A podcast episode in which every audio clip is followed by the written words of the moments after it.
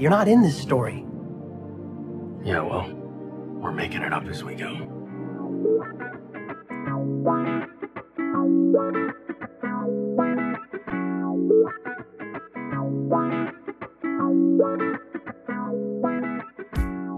Welcome to Making It Up as We Go, a Destiel fan fiction anthology podcast. I'm your host and reader, Nerdy Nerdenstein, but you can call me Katie. The story is ours now. You can't have it back. Please be warned that this podcast can and will depict explicit sexual content and is not intended for young audiences.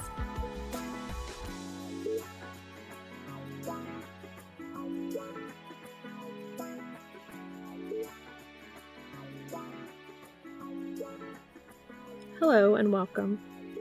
Today I'll be reading Narrative Tension, Part 6 of the Good Books Bad Movie series, written by Amelia Clark. This fic is rated teen. The pertinent tags for today's fic include angst, angst with a happy ending, unsafe driving, real talk, inappropriate self medication, mental illness, depression, writer's block, pining, ill advised drunkenness, backstory, good people sometimes do terrible things, and declarations. If you are able, please go to the author's AO3 story and give comments and kudos to them for sharing this with us. The link is in the show notes. This will also be posted on AO3 as a podfic under my username, and the link will be in the show notes as well.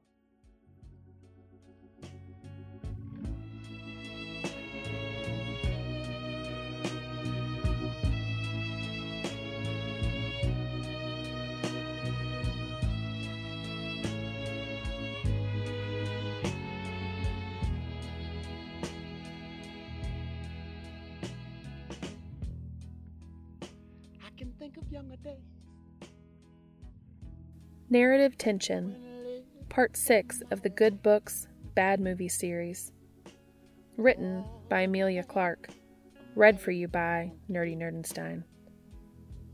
Summary Dean didn't react well when he found out that Cass had once been married. Now Cass is gone, and Dean's falling apart. Turns out there's more to a relationship than just deciding you've got one.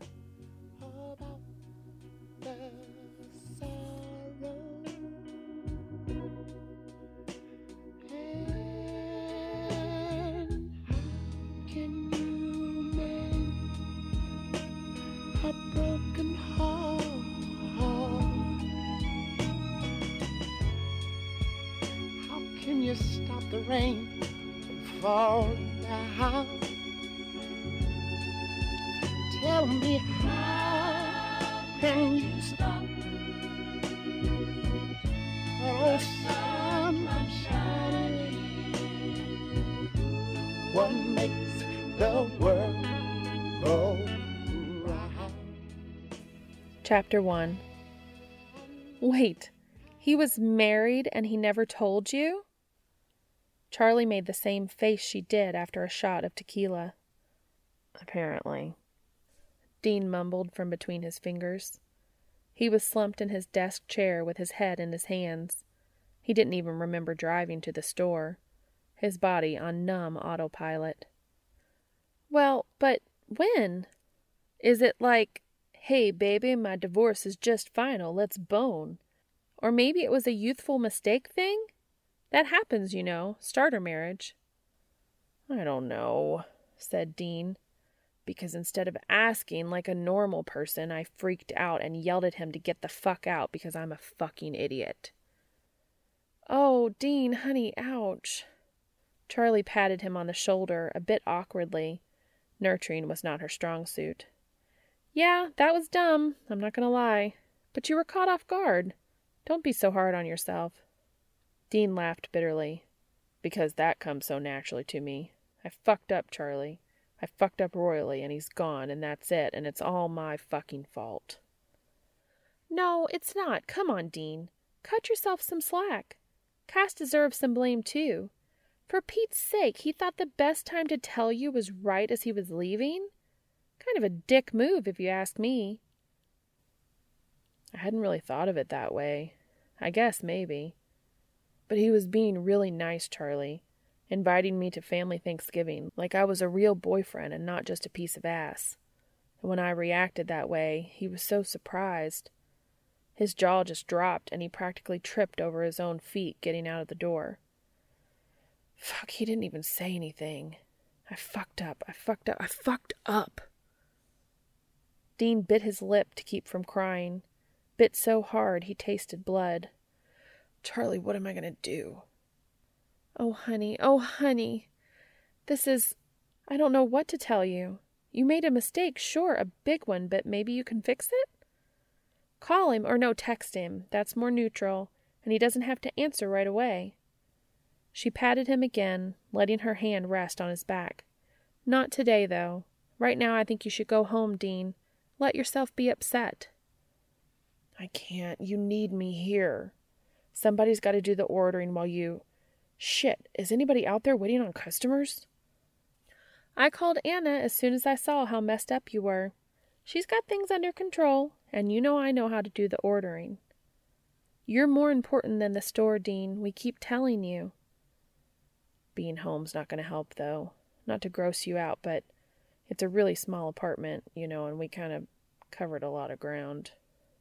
Charlie made the tequila face again. Pretend I didn't say ew. All right, if you think it's better to be here, then that's what you should do. You should hole up in here, though. Fewer memories. Dean shot her a chagrined look, and she sighed. Here, too? Honey, did you two ever, like, have a conversation? You seem to have skipped some important stuff. You think I don't know that? We just got into this pattern. He, God, Charlie, he wanted me so much. Just all the time. It was awesome. It's like I've been drunk off my ass for the past week and now I've got all the hangovers at once. Wish I had advice, boss man, but I really don't. Or, you know, I could say don't think about it, but that's so cheap, right? She sighed and sat down on the corner of his desk. I guess my only question is do you want to fix this or just let it go? He's gone, so you don't have to see him ever again if you don't want. Do you really, in your heart of hearts, want Castiel Novak to be your boyfriend, even though it'll take some work and it won't always be fun? Dean leaned back in his chair to stare at the ceiling. After a minute of contemplation, he said, Yeah, yeah, I really do. I want this. Him and me. I want us to be a real thing. And I thought we were. Because I told him about all the bipolar shit, and he was like, okay, noted, still in. But I think that was just sex fog making us think we were forming this profound bond. That's easy to do, Dean. I know I've done it. But it's not. I mean, I could be wrong. But I don't think you guys are doomed. Give it a day for you to both calm down and try to figure it out while you're not in like groping distance. She ruffled his hair softly. You'll be okay, promise. We'll help you out. There was a soft knock at the door, and Anna's crimson head poked in. Uh, Charlie, UPS is here. You want to sign for it? She nodded, flicked her gaze back to Dean. Will you be okay by yourself back here? You want Anna to take a shift? If you want to, Anna, she added. Of course, said Anna. After Charlie left the office, she took up the same spot, perched on Dean's messy desk, and reached out to touch his shoulder. Do you want to talk about it more? Ugh, no, Dean groaned. I think I'd like to move on to abject wallowing. Okay. She tapped her foot on the legs of his chair. Uh, do you want a hug? Dean looked at her. It was usually easy to forget they'd had sex once upon a time. That long ago, her hair had been dark blue. He'd been obsessed with Vonnegut. They'd been kids, and they'd been a lousy match. But she'd still tried to carry him through the crash of his first major depression, holding him while he shook with sobs, her face always so full of compassion, beatific as an angel. She was making the same face now, and he couldn't bear it. Because he had fucked them up, lashed out one too many times for her to deal with. And now it was fifteen fucking years later, and he'd done it again. He hadn't changed at all. So he took the comfort she used to offer, nodded and leaned into her, warm and soft, pushing away thoughts of Cass's embrace, the lean strength of it. It's okay, she murmured as he started to cry.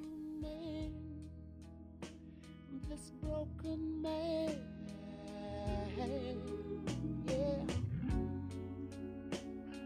can a loser ever?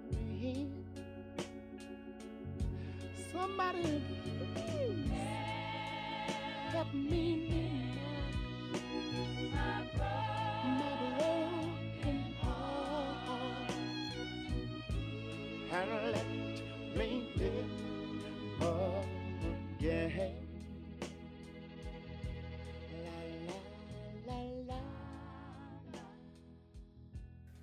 Chapter 2 Cass was furious.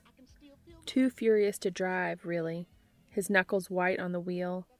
But the urge to run, to put some distance between him and this beautiful, broken, maddening man, spurred him on. He took the exit onto 36 too fast, the Saab's tires letting out an unhappy screech, and he realized he was definitely going to get a ticket if he didn't calm down. Easing off the accelerator, he tried to breathe deeply, tried to think logically.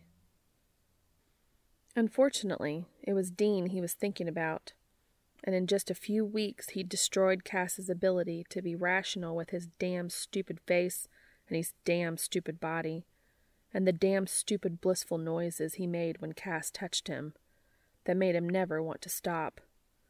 How dare he? How dare he reject that? The endless kindness and affection he'd been showered with, the fucking goddamn it all to hell, the love.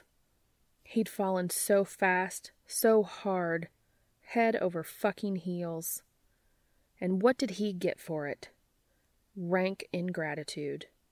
Over Daphne, for God's sakes.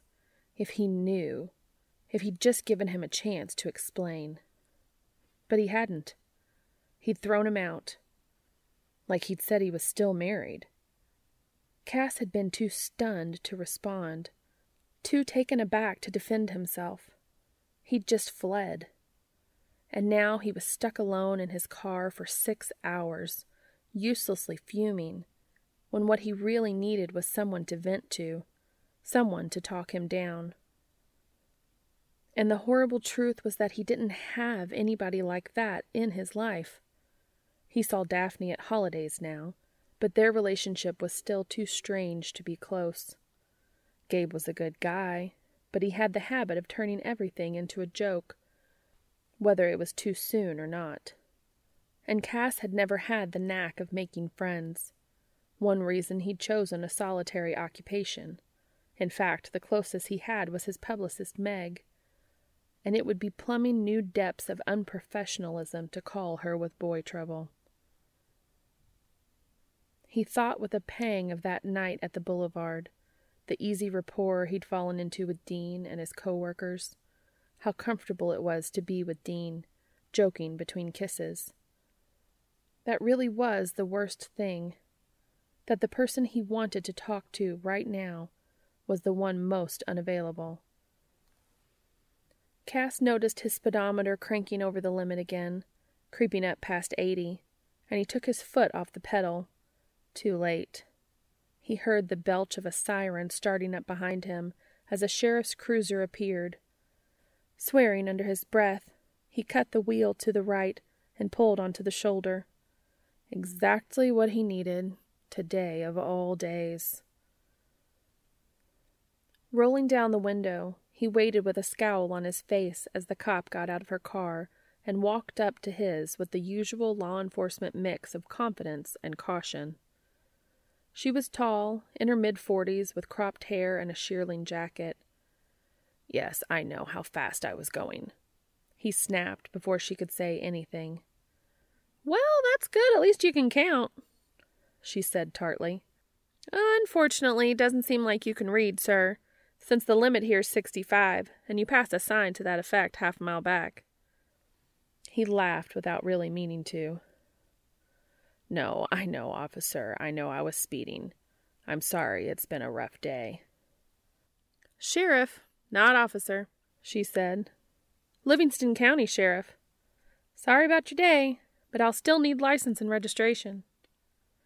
Cass held in a sigh while he rummaged through his glove compartment and wallet and handed them over. Peering at his license, the sheriff widened her eyes suddenly. Wait, you're Castiel Novak? The writer? Are you kidding me? No. What? I mean, yes, that's my real license. It's me. She studied his face and the unflattering photograph, then nodded.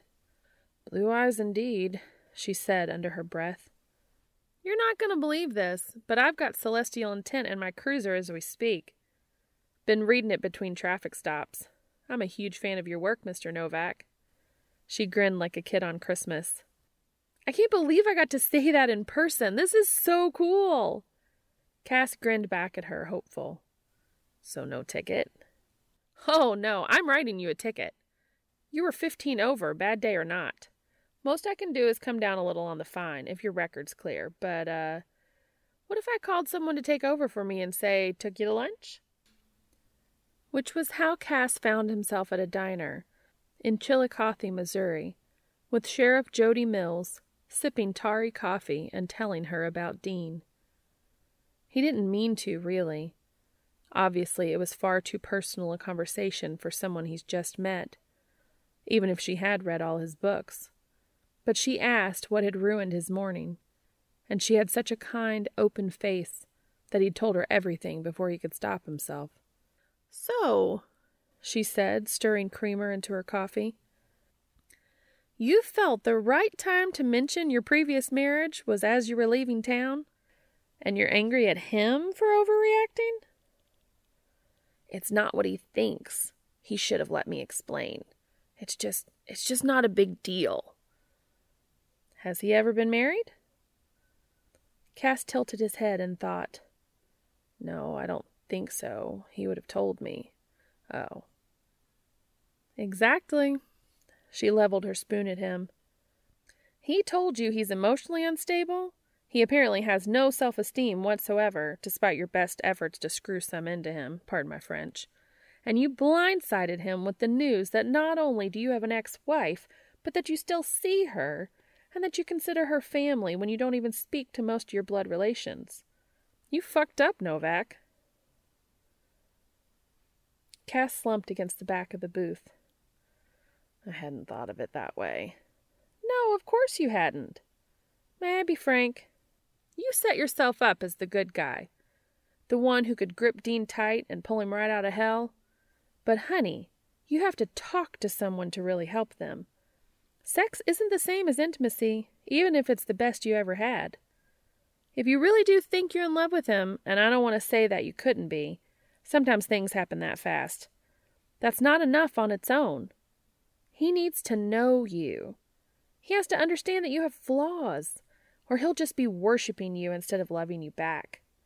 And that's not going to make anyone happy. She looked down suddenly and laughed. Wow, that's more than I meant to say. Sorry for the lecture, it's a mom thing. Don't apologize. For God's sake, I think it's what I needed to hear. So you you think I should call him? Well, if you want a relationship, you're going to have to talk to him eventually but I'd let him make the first move, honestly. You have to stop being Mr. Fix It. Give him a chance to make decisions. She laughed again. So says a complete stranger. Do with that what you will. Cass nodded. I'll take it under advisement. Hmm. Now where'd that ticket go? Jody said, throwing her hands up in a burlesque of bafflement. Cass laughed.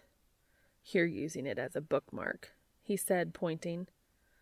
No, I don't think so, she said, furrowing her brow and winking. That doesn't seem like something I'd do. When the waitress brought the check, Cass snagged the pen and pulled Jody's book across the table. Flipping it to the title page, he scrawled his initials and wrote simply, Thank you for everything.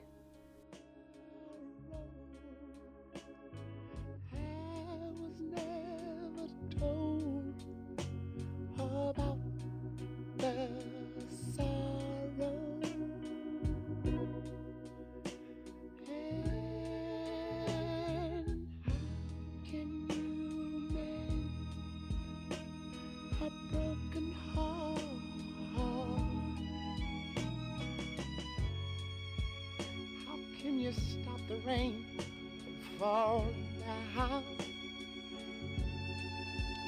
Tell me how can you stop? Oh, sun from shining. What makes the world go round?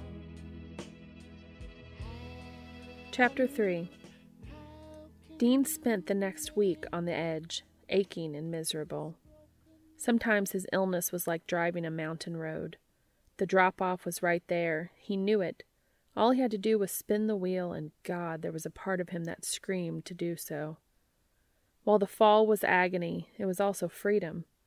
So easy to just stop caring, to give up the storm of emotion for the momentary blissful rush of nothingness, to rest.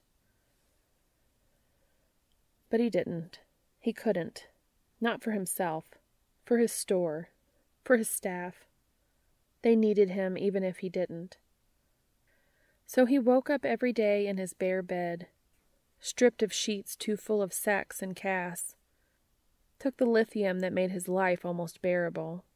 He let Charlie, Anna, and Kevin put food in front of him, even though it all turned to ash in his mouth. He suffered through the burden of their looks of concern, their relentless kind words. And he went home every night and washed down an Ambien with bourbon. He had no dreams. As the days passed and he resisted, the urge to surrender began to dwindle. He still thought of Cass all the time, missed him like a limb, and he almost called him a hundred times. He wasn't sure what kept him back pride, guilt, anger but he tried not to look at it too closely. When he felt up to it, he'd either call or he wouldn't. No need to decide before then. Dean's brother called from California the evening of Thanksgiving Day. Sammy, hey, how's it going? He stood up from his position lazing on Charlie's living room floor, stretched, and wandered into the kitchen to lean against the counter chaotic with bowls and half scraped pans. Not bad, not bad. Full of turkey? Nope. I'm doing Friendsgiving with Charlie and Anna today, so we had vegan lasagna, which was pretty damn good, Dean admitted. There was pie, though, and now we're on to the part of the day where we can make fun of football, like proper Americans. Hey, how's Jess doing? Sam laughed. Very pregnant and very tired of it. She keeps giving me these death glares, like having a kid was all my idea. A faint, I heard that, crackled across the background. Well, she's doing all the work. Hey, I made dinner and did the dishes. That's just common courtesy, dude. You don't get brownie points for being decent. That's the bare minimum. Okay, okay, fair enough. I'm lucky to have her. so, uh, Dean, why the hell didn't you tell me you were dating Castiel Novak? And it was lucky Dean left his beer in the other room, because he would have choked. What? Who the fuck told you that? Wait, no, let me guess. She's got red hair and a signed pic of Captain Janeway in her bathroom. Wow, really? Bun or Bob? I mean, yeah, it was Charlie. She texted me last week and said you guys were, quote, stupid in love, but you had a fight or something? She was worried about you. Said you seemed really down. Ugh, she's like the little sister I never wanted. We're not. We weren't. It wasn't dating, Sam. And we're certainly not in love. I don't know where she got that idea. It was just.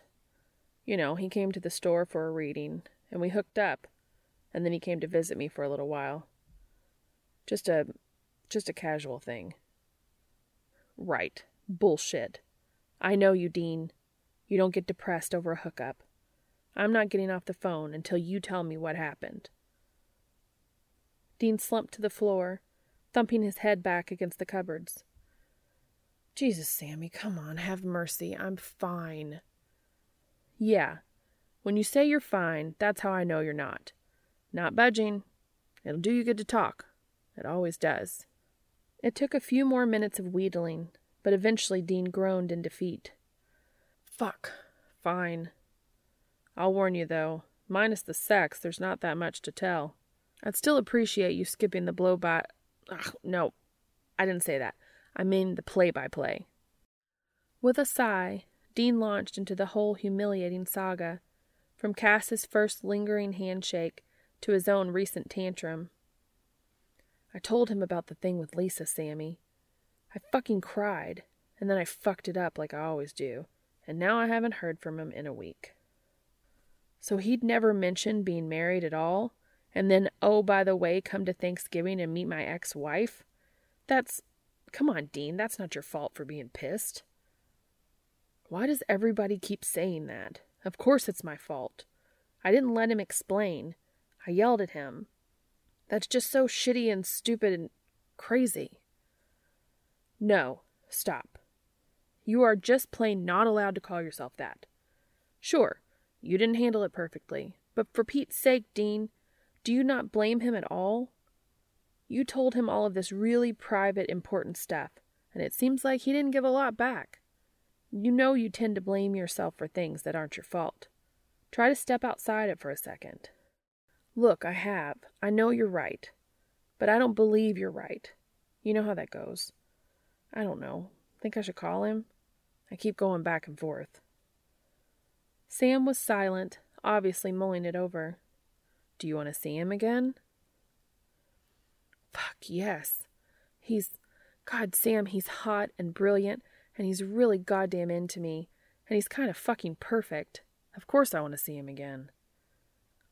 Uh, Dean, he's not perfect. One, nobody is. That's how it works. Two, if he were somehow a magical exception, he would have found a better way to tell you about the ex. If you're going to keep believing he's awesome and you suck, you're never going to be happy with him, even if you do work things out. Stop being so damn reasonable, Sammy. It's your most annoying quality.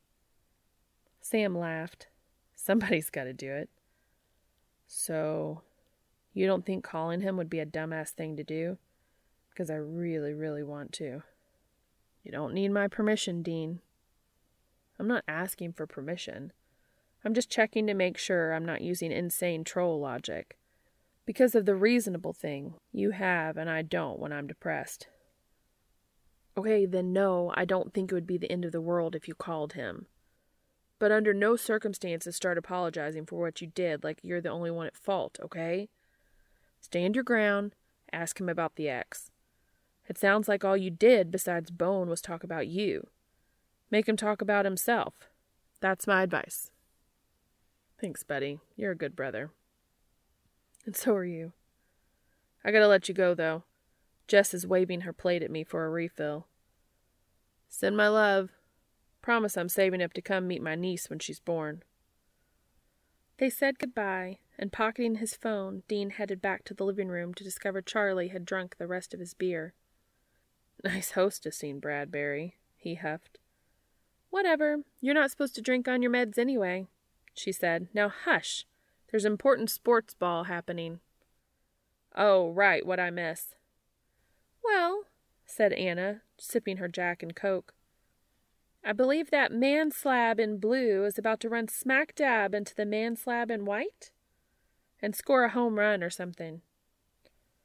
Ah, excellent work, Blue Man Slab. You win that thing for the people. A few beers later, contraindications be damned, Dean made his way home on Charlie's borrowed bike, sticking to the sidewalks out of post football tipsy traffic. Back in his empty apartment, he curled up in his bed with a book, distracting himself before he passed out. But he was in the last few chapters of a Megan Abbott noir and couldn't stop reading until it was over. Then, full of that bereft awe he got when he finished a great novel. He turned his eyes to one of his TBR piles, pondering what to read next. Fifth down was the chunky spine of Celestial Intent, the copy with Cass's come on on the title page, and he couldn't look away, his mouth dry with want. I miss you, he whispered to the book. And then, in a haze of impulsive nostalgia, he grabbed his phone from the nightstand and punched in the same words, hitting send before he could think better of it. And he waited.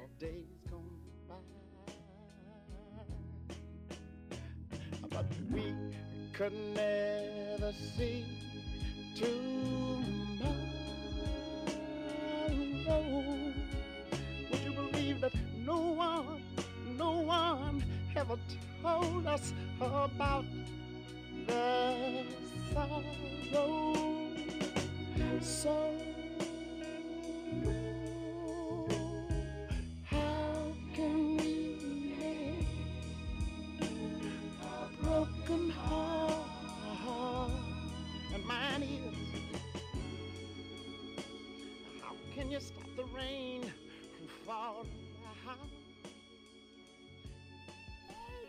Chapter 4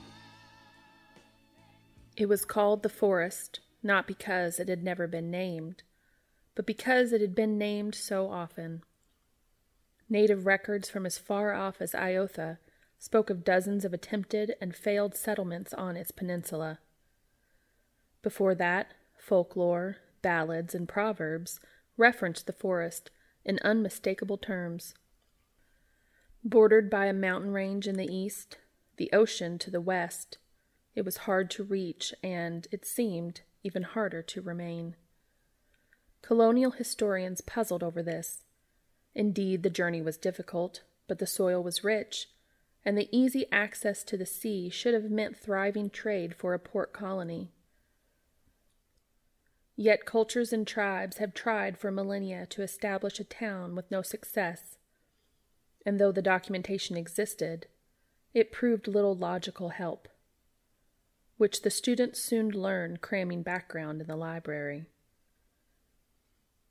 Okay, this one's Riftan from 2314 RY. Gone, all gone, dead, all dead. They lay down and died, and beast sharpened their teeth on bone. Einar winced and rubbed his temples. That's from a history textbook, mind you. Why is this whole planet so fond of schmaltzy prose? For goodness sakes, colonists die. Look how long it took us to get a foothold here. And I certainly hope no one was sending letters back to Earth blaming monsters. No, you tended to blame natives, came a voice from. The cursor blinked and kept on blinking, no matter how much Cass scowled at it. The story was not going where it was supposed to. Perhaps, okay, definitely, it had been misguided to scrap the three non starters he'd already attempted for the anthology in favor of a nebulous idea about the connection between scientific exploration and colonialism. But still, stalling out barely a thousand words in just wasn't like him. It wasn't even a new world to build, for heaven's sake. He'd published half a dozen stories that took place in and around the forest. The character in the middle of speaking was Let, the pansexual librarian from Last Leviathan. It was all familiar stuff. It should be easy. But it wasn't. It's all Dean's fault, he thought sulkily, and then a flash of guilt. No, it's mostly your fault, Castiel. You and your damn savior complex. His sheriff ex machina had hit the nail on the head. He'd been going about this from the beginning like he could fix Dean, that kindness and orgasms were all that was required from him. While those were certainly not unwelcome, they'd never be enough for a real relationship. He still wasn't sure why he was so determined to have one with Dean. It was hardly practical, but he did, and so he needed to put in the work to do so. If Dean ever called him, that is.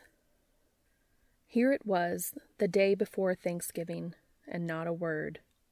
Castiel was hopelessly torn between continuing to follow Jody's suggestion give Dean space, give him time, and the overwhelming urge to grovel.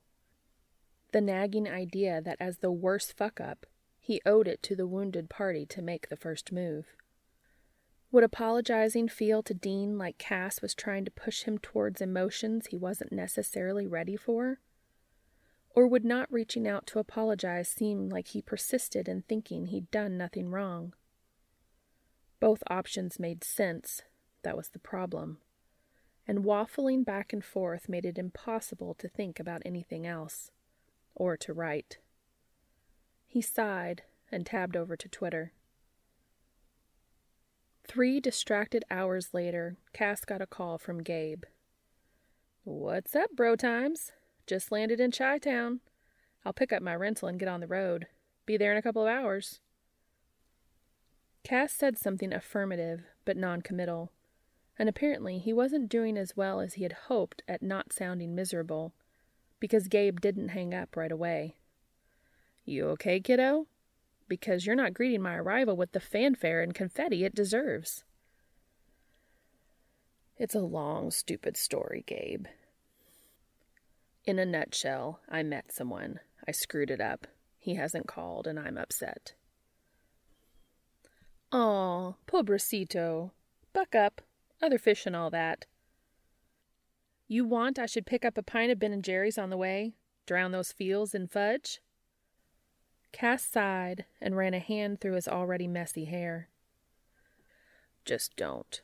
All right, Gabe. This is important to me.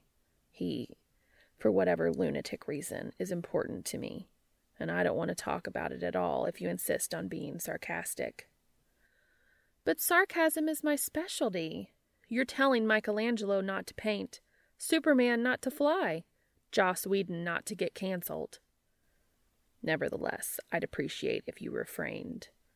I would like to hear your thoughts, but give me this one serious thing.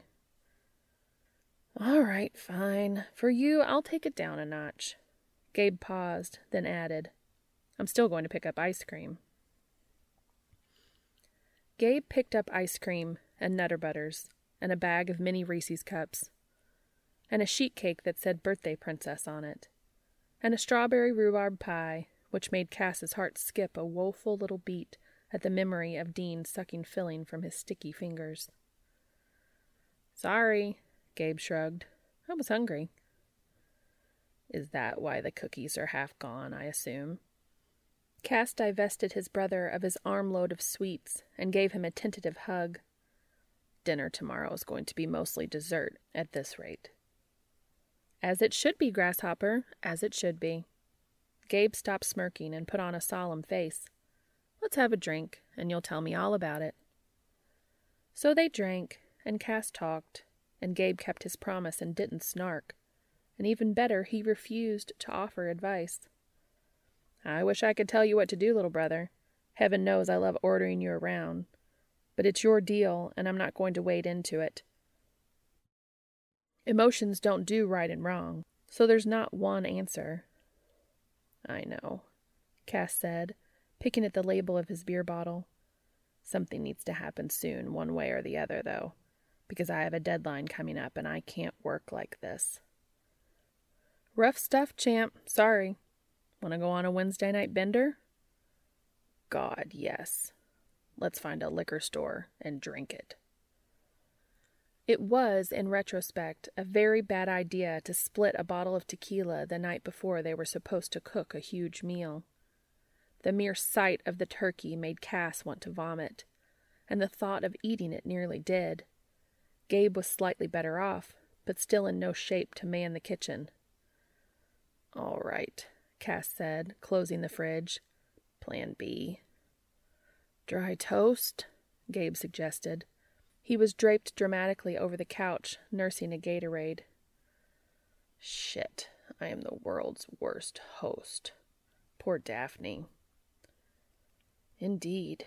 By the way, I know I said I wasn't getting involved, but you know it's crazy town banana pants to celebrate holidays with someone you divorced last millennium. When I want your opinion, Gabe, I'll. No, wait, I'll never want your opinion. Did you just quote Giles at me? He's a wise man. Honestly, Gabe, it's the least I can do after how I treated her. And that's the last we're saying on the subject. He checked the time on the microwave 4 p.m. Daphne had probably left Davenport by now. I'm going to call her, see if she minds an all side Thanksgiving.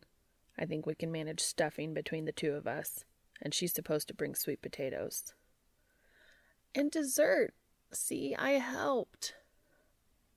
Daphne, who luckily didn't mind at all, suggested they donate the turkey to a shelter. Gabe was running it over, and Cass was chopping celery when she knocked on the door twenty minutes later. Hi, Castillo, she said, kissing his cheek and handing him the sweet potatoes. So you guys tore it up last night, huh? Classic Novak.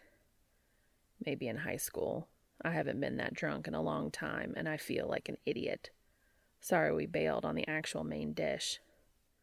You know, I never liked turkey anyway. Always dry and disappointing.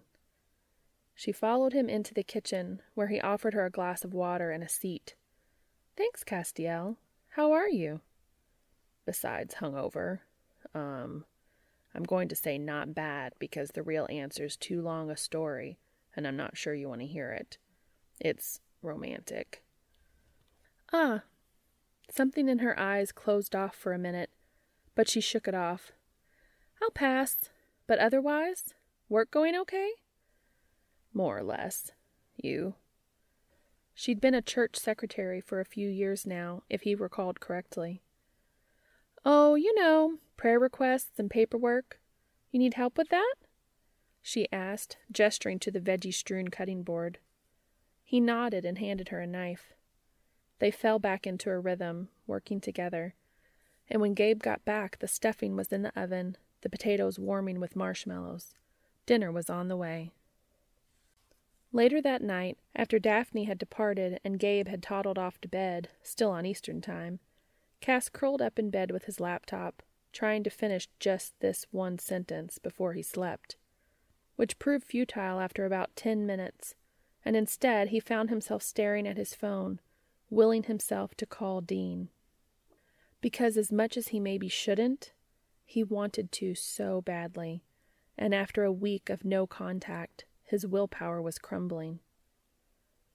When his phone chirped suddenly, he figured it was Daphne, letting him know she'd made it home safe. Instead, it read simply, I miss you. And if that wasn't the sign he was waiting for, nothing was.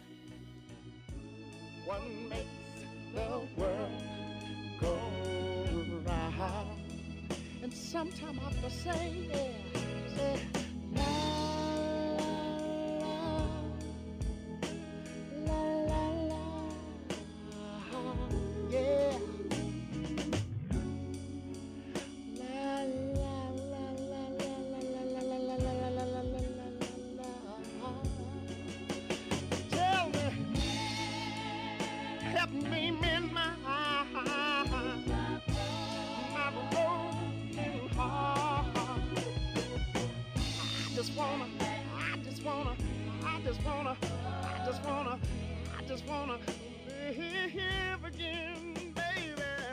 Chapter 5 Cass called Dean less than a minute after his text, and he was so surprised by the speed of his response it took him four rings to pick up.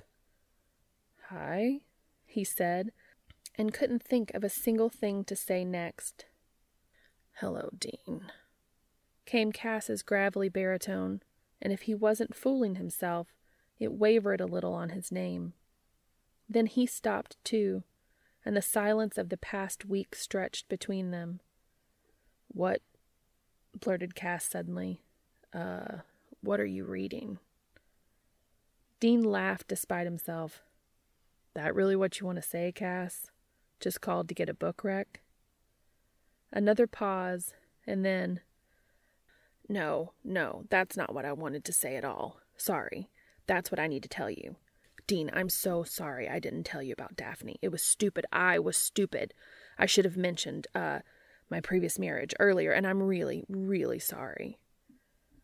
Cass's words came in a rush, words stumbling over each other, and Dean closed his eyes to hear him better, blood rushing to the pit of his stomach and warming his whole body. This was probably a dream. He'd probably dozed off. He'd had this dream, the one where Cass somehow wasn't angry, where he wasn't hurt, where it wasn't Dean's fault, where Cass just prostrated himself penitent before him and Dean forgave him with a kiss. Dean, Cass said like he was repeating it, and no, this was really happening. I'm here, Cass, he said, sitting further up in bed. Cass, I'm sorry too. I shouldn't have gone off on you like that. I just. I think I panicked. Of course you did. I fucked up worse here. Let me tell you the story, okay? I don't like telling it. I don't come off well but I need to tell you the whole thing without interruption. I should have told you already. Okay, said Dean. I'm here, Cass. I'm listening. Cass found himself wishing there was tequila left. This would be easier with a drink. But then he was already half drunk on Dean's voice, on possibility. The fact that Dean hadn't hung up on him immediately was intoxicating in itself. Dean had already told him about the worst thing he had ever done, and it was time to reciprocate. So, he said, taking a deep breath, I've told you that I don't talk to most of my family, but not really why, and I'll try not to reel out my whole origin story. Most of it is painfully trite, small town America bullshit. But what you need to know is my parents were the bad kind of Christian, the worst kind, really. Don't spare the rod, Women caused the fall. Scientists and queers first into the fire. Daphne's parents, the Allens, went to our church, and we were the same age, so we always knew each other. When she was eight or so, her father died in a tractor accident, and her mother had to go back to work. So after school, she stayed with her Aunt Pamela, and thank God for that, because Pamela was the first adult we knew who wasn't a repressed, narrow minded Bible thumper. She slipped us books we weren't allowed to read at home, which was basically anything not the Bible. She loved sci fi, and I raided her bookshelves for Bradbury and Pratchett and Butler and Le Guin, and I never went back. Pamela saved us, really. Because of her, we learned early that the world was far bigger and could be less narrow and cruel than we'd been told. By the time Daphne and I were fifteen, my older brother Gabriel had been thrown out of the church for I don't even remember what, being nice to an atheist or something.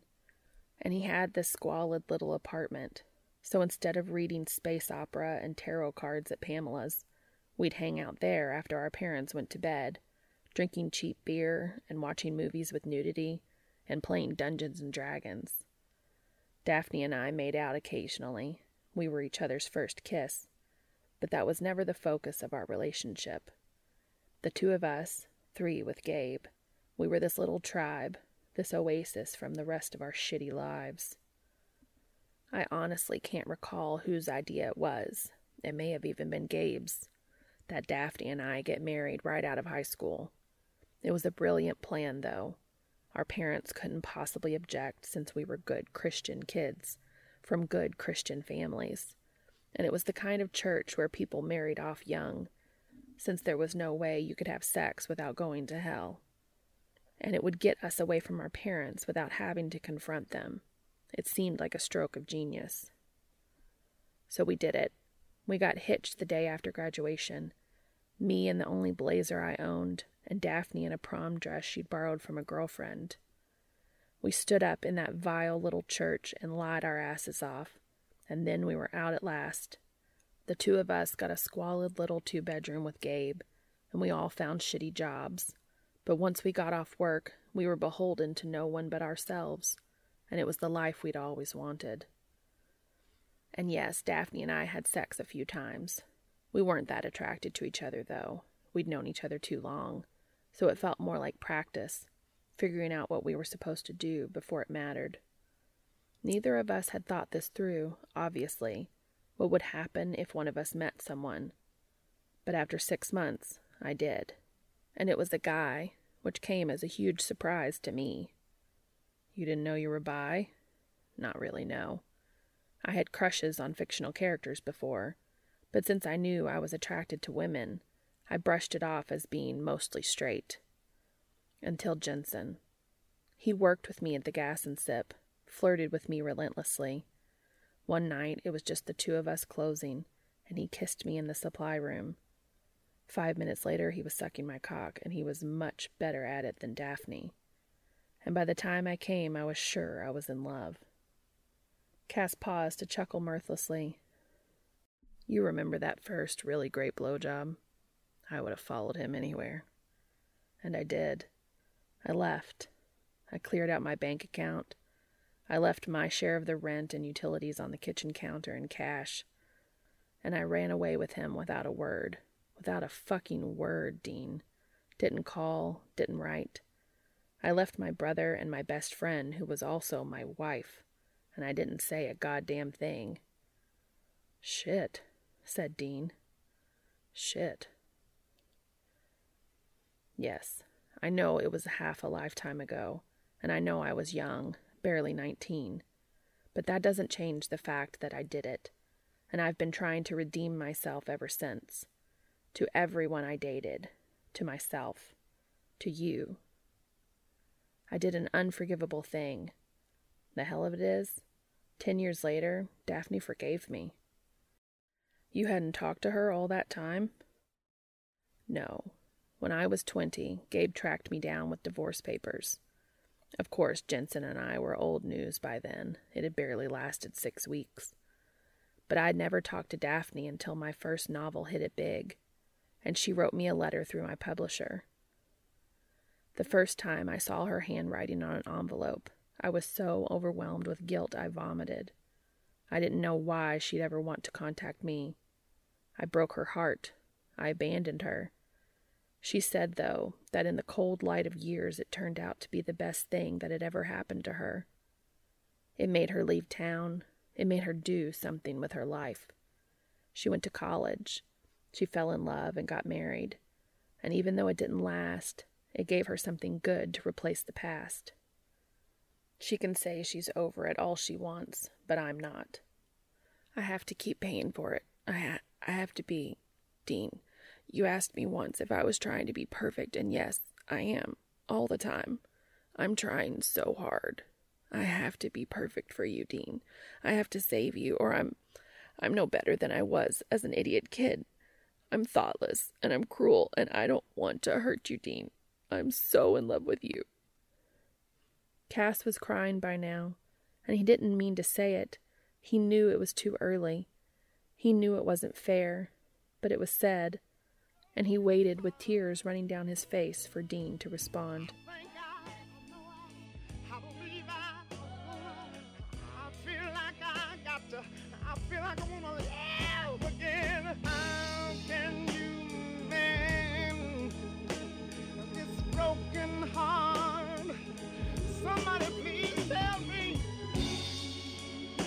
Can you stop the rain from falling down?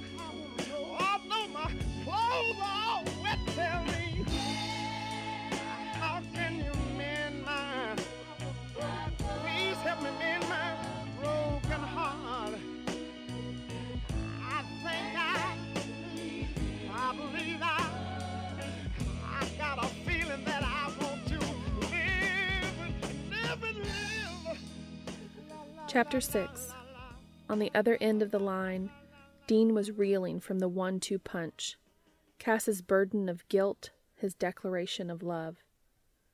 The latter was the one that made him dizzy, burned through him molten and sweet, and he fell back on the bed with a spinning head and tingling skin. But it was the first that was making Cass cry, so that took precedence.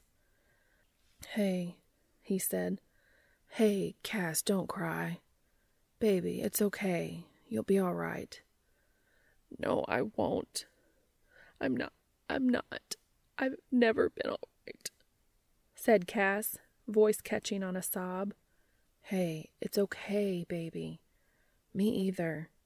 We can be broken together, Cass. We can help each other. I don't know why you'd want me now that you know. I don't. I don't deserve it, don't you see? I can try to be perfect, but I can't change the past.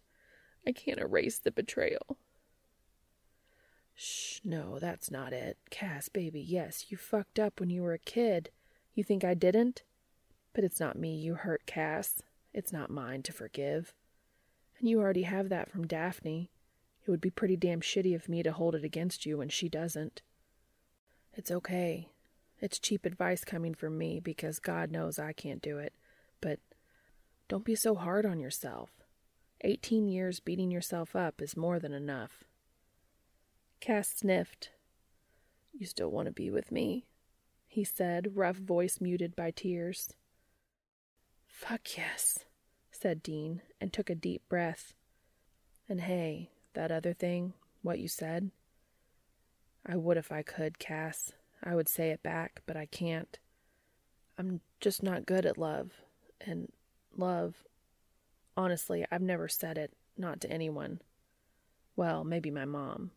I guess I don't believe anyone would really want that from me, so I don't want to, like, impose. But to you, I would. If I could.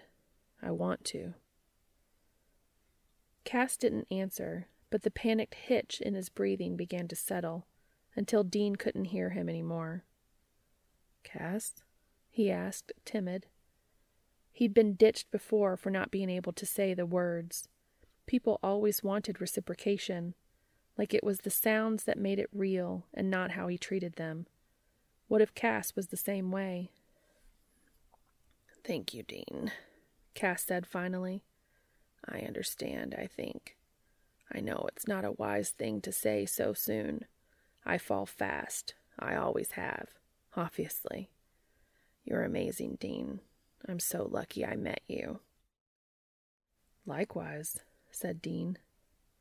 I think we need to not take a step back exactly, but I think it's good we won't see each other for a while, so we have to talk instead of fuck. I think since we started there, we missed some of the necessary steps for um for a relationship. If that's what you want. It is. I know, said Cass. It's hard though. Yeah, it is.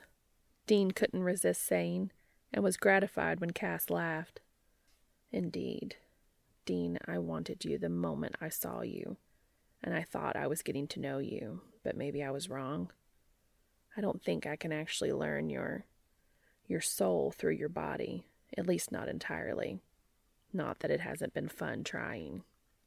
No shit. You're pretty much a tiger in the sack. You still gonna tie me up sometime, right? Dean felt his cock stir, moved the hand not holding the phone down to his stomach, stroking lightly through the fabric of his t shirt. Mmm, groaned Cass, and Dean was sliding his hand lower when he said, Wait, no, stop, Dean. I don't think we should do this now. Not. Let's not fall back into the same thing we were doing before. We need to start over to try to get things more solid before we go back to sex. Dean let out the breath he was holding. Fuck. You're right. Damn it. We can. Let's just talk for a while. Coming up, I'll be working all the time till the holidays, but I can call you at night, and you can text me any time. Yes, I like that plan. When can I see you again? Is the day after Christmas too early? Yeah, it is. Maybe. Hey, how about New Year's? We can meet in the middle. Get a room. Toast 2014. New start, Cass agreed. I want that with you, Dean. Me too, Cass. Me too.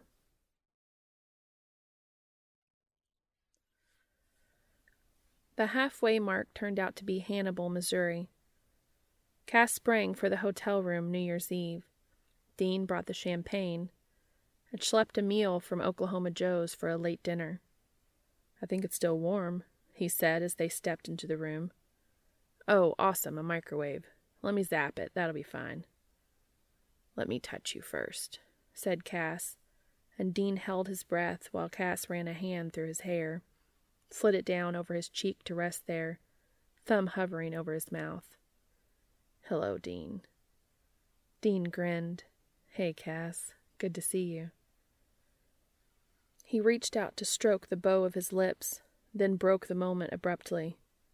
Okay, well, I know ribs aren't quite a date food, but this is the best barbecue in KC. Waited an hour in line. Dean, how many times has my tongue been up your ass?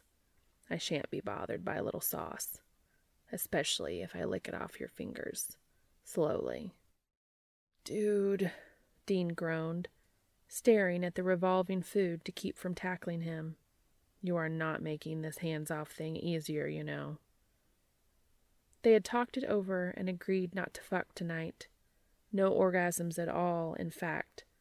Not even jerking off next to each other simply because they'd never managed that, and it seemed important. To have this one night of hanging out, enjoying each other's companionship, and not losing themselves immediately in lust. A kiss at midnight, that was all. That was all, Dean repeated to himself.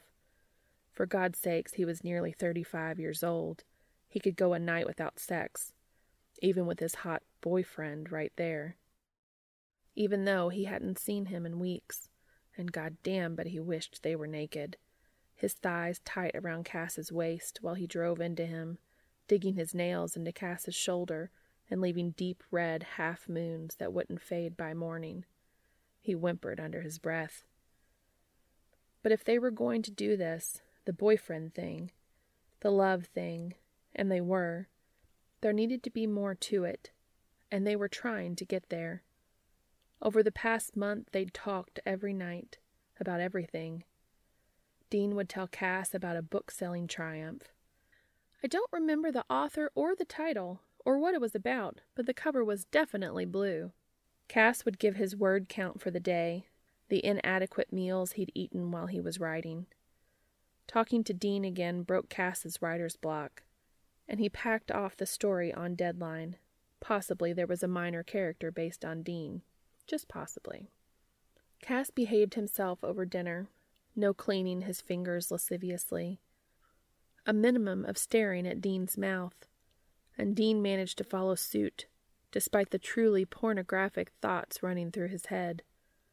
They watched some Twilight Zone for a while, holding hands while they reclined against the headboard, swigging the bubbly right out of the bottle.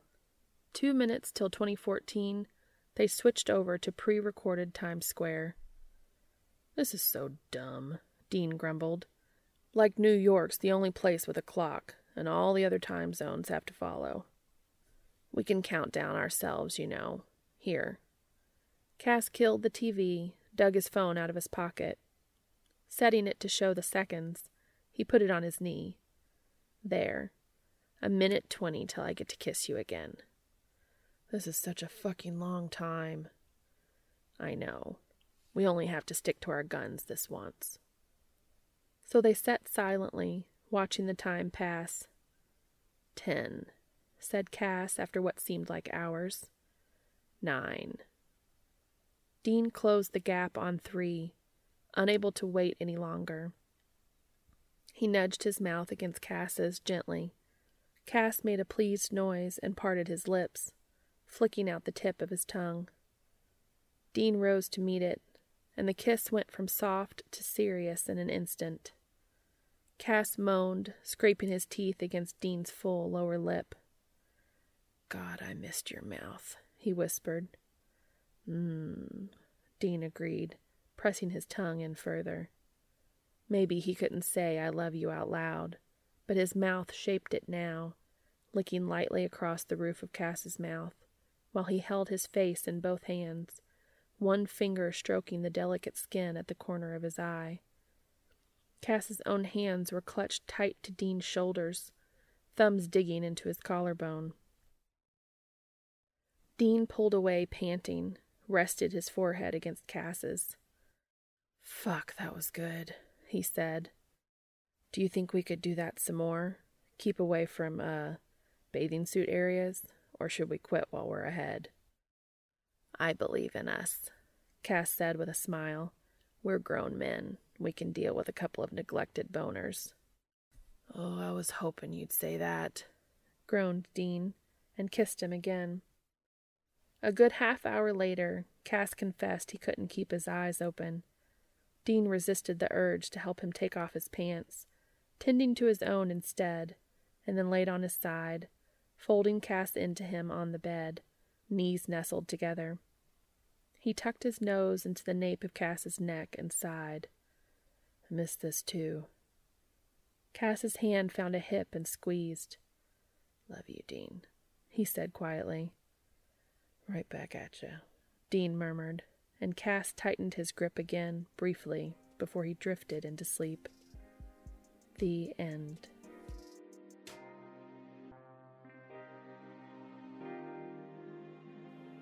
Thank you so much for your support. You can contact me on Twitter, Tumblr, or by emailing me at makingitupaswegopod at gmail.com. As always, thank you so much for listening.